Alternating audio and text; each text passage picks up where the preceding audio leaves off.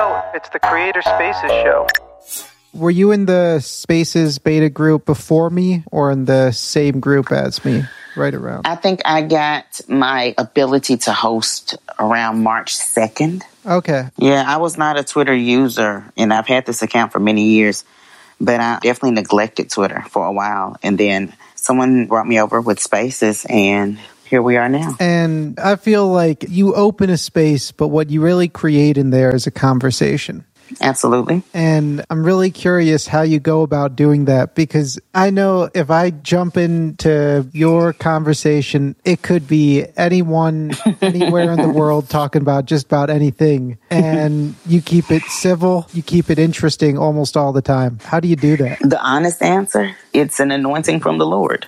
I can take no credit for it except for being obedient to God. I've always been a conversationalist. I've always loved conversation. Lone fact is I was a practicing attorney for over a decade. And I walked away from all of that at the end of last year because God said do something different. So I'm really concerned about people living better lives. And part of that is providing a space for people to talk. Sometimes people just want to talk. Sometimes people just want someone to hear them. And that's the space. What I've noticed is if you let the conversation flow, it's going to flow.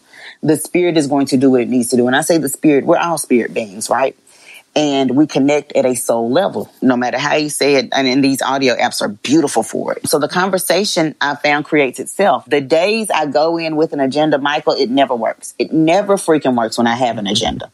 I've tried this thing and it's just better off when I go off the cuff. So there is no formula, but a bunch of prayer. I talk to the Lord every morning in my shower before I open the space. And I thank him for giving me a mouth and wisdom, giving me whatever it is I need to help his people that day. And without fail, I know we as a community now do stand together and hold hands in times. Example, this morning, one of my friends on here, Mike DM'd and was like, you close your space. I want to share something there. I was like, of course, Mike, you're welcome to share as soon as I open one up. But I saw he opened his up and I hopped over there and today is the third anniversary of his mom's passing. Mm. So we spent that time with him. And again, that comes from the community created honestly through coffee and conversations in the early days.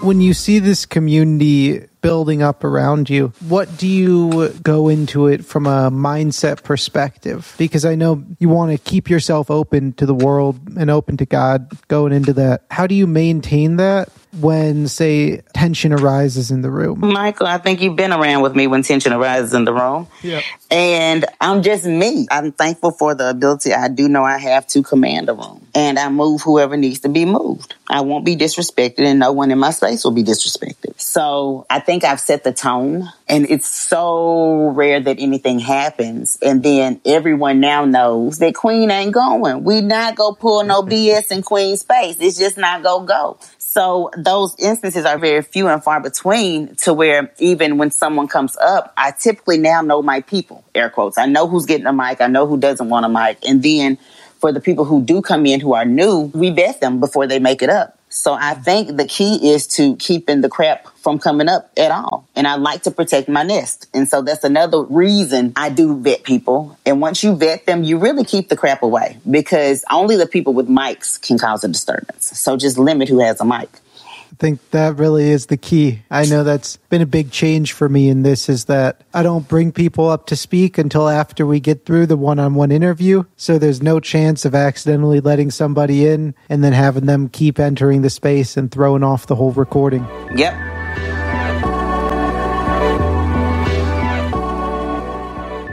Building out now from coffee and conversations evolving into Queen Astros combos. What's the future of this space and community? Because you've left Clubhouse behind and Twitter Spaces is just getting stable. I don't know what the future holds. I do know this thing is bigger than me. I do know I'm only a vessel. I do know I should be in service to others. So I'm grateful for God telling me to self brand at this point. And while we are on Twitter Spaces now, I'm definitely looking forward to other opportunities to spread my wings. I do finally feel as though I am truly living in my purpose. I loved attorney work while I was doing it and I was impacting people, but it was heavy.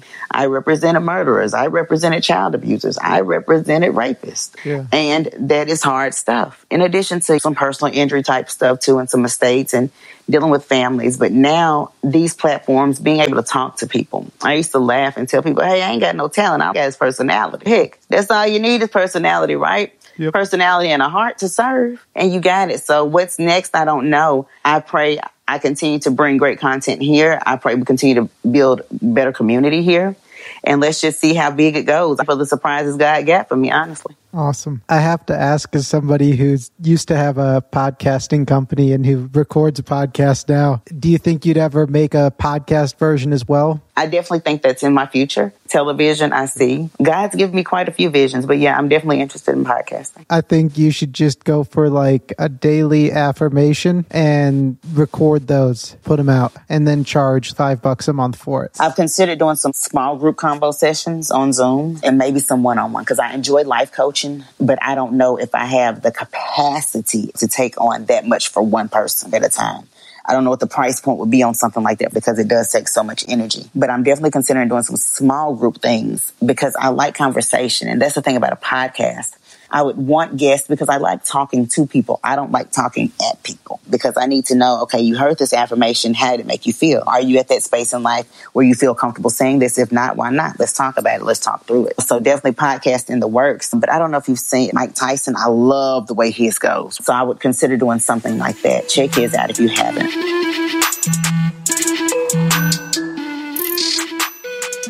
Okay, so first big question why didn't you go into IP law or something around that with the chemistry background? Because that's boring. I never had an interest in any of that. And just like patent law, I could easily take the patent bar. Everyone cannot take the patent bar.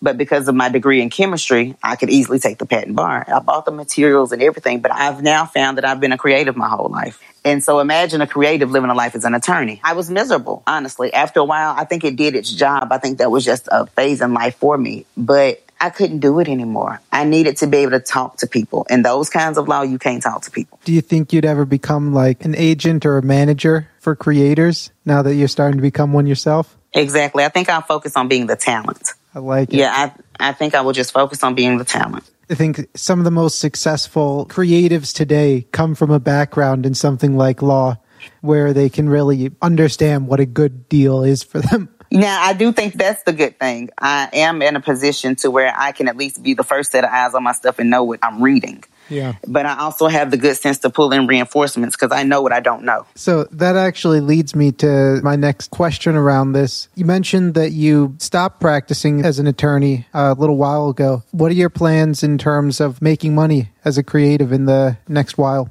I've never in my life been concerned about money or making money. That's the true answer.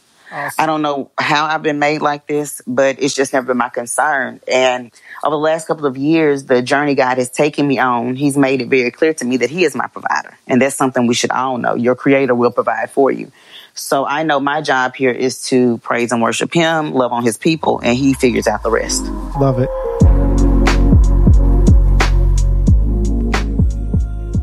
Have you always been very spiritual, or was there a time when it really entered your life? Great question. I've always been that person to see the brighter side, but this walk I've been on since October 2018 has really leveled me up. So maybe I have been spiritual, but I fell in love with Jesus these last few years and it's a different experience. So while I've always had the heart I have, I'm always encouraging, uplifting people. That's always been me. But this level I'm on now, it gets better every day, and I love it.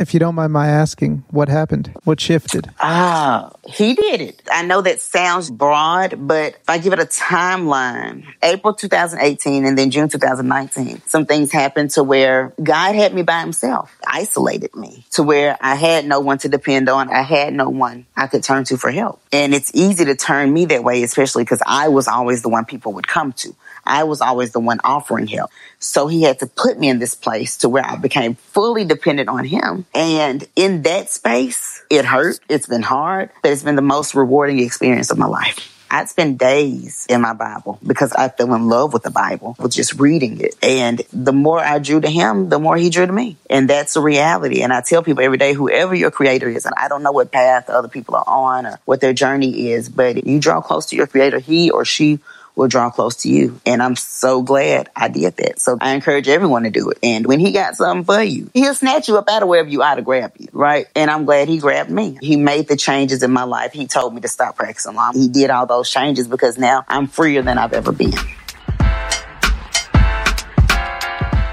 What's the dream look like for you? You know how we have these affirmations that we say to ourselves and you speak things into the universe? One thing I've been speaking into the universe for probably about two years now is I write million dollar checks to charities. I want to be the person when I walk in the room, your prayers have been answered, whatever their prayer was. I want to do mission work in my dream life, I'm probably doing mission work six months of the year around the world. And the other six months, maybe just chilling in the States. I want to live a life of service. I know that's what I've been called to do, and that's what I will do. I would dig in. I would ask when you're doing all of that, is there any specific vision that you've had of what that looks like? No, I don't. The life I've lived has been a life of making a bunch of decisions and planning stuff and making sure everybody else is good and never really having a lot of surprise myself. I'm definitely not the person, I hadn't been the person where people would do random great things for. That shit don't happen to me. And so I'm just like, God is doing a big setup. I don't know what it looks like, but I know He's going to surprise me and knock my socks off. I do know I will be the one around the world bringing smiles to faces of people from different nations. My impact will be global, but how it works out, I have no idea yet.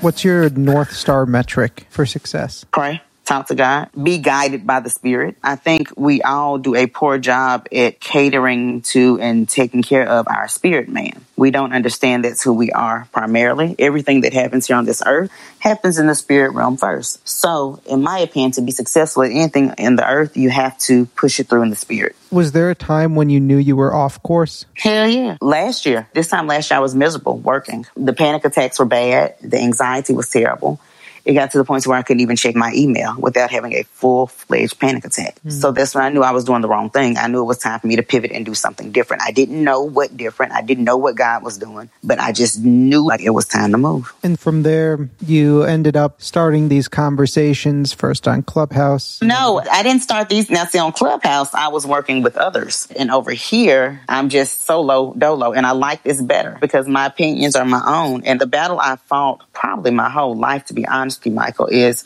I now know I have a huge personality and people want to water that shit down. And I work better alone because I can't be watered down. And when I work with others, it just seems as though they want to dim my light. That's that on that.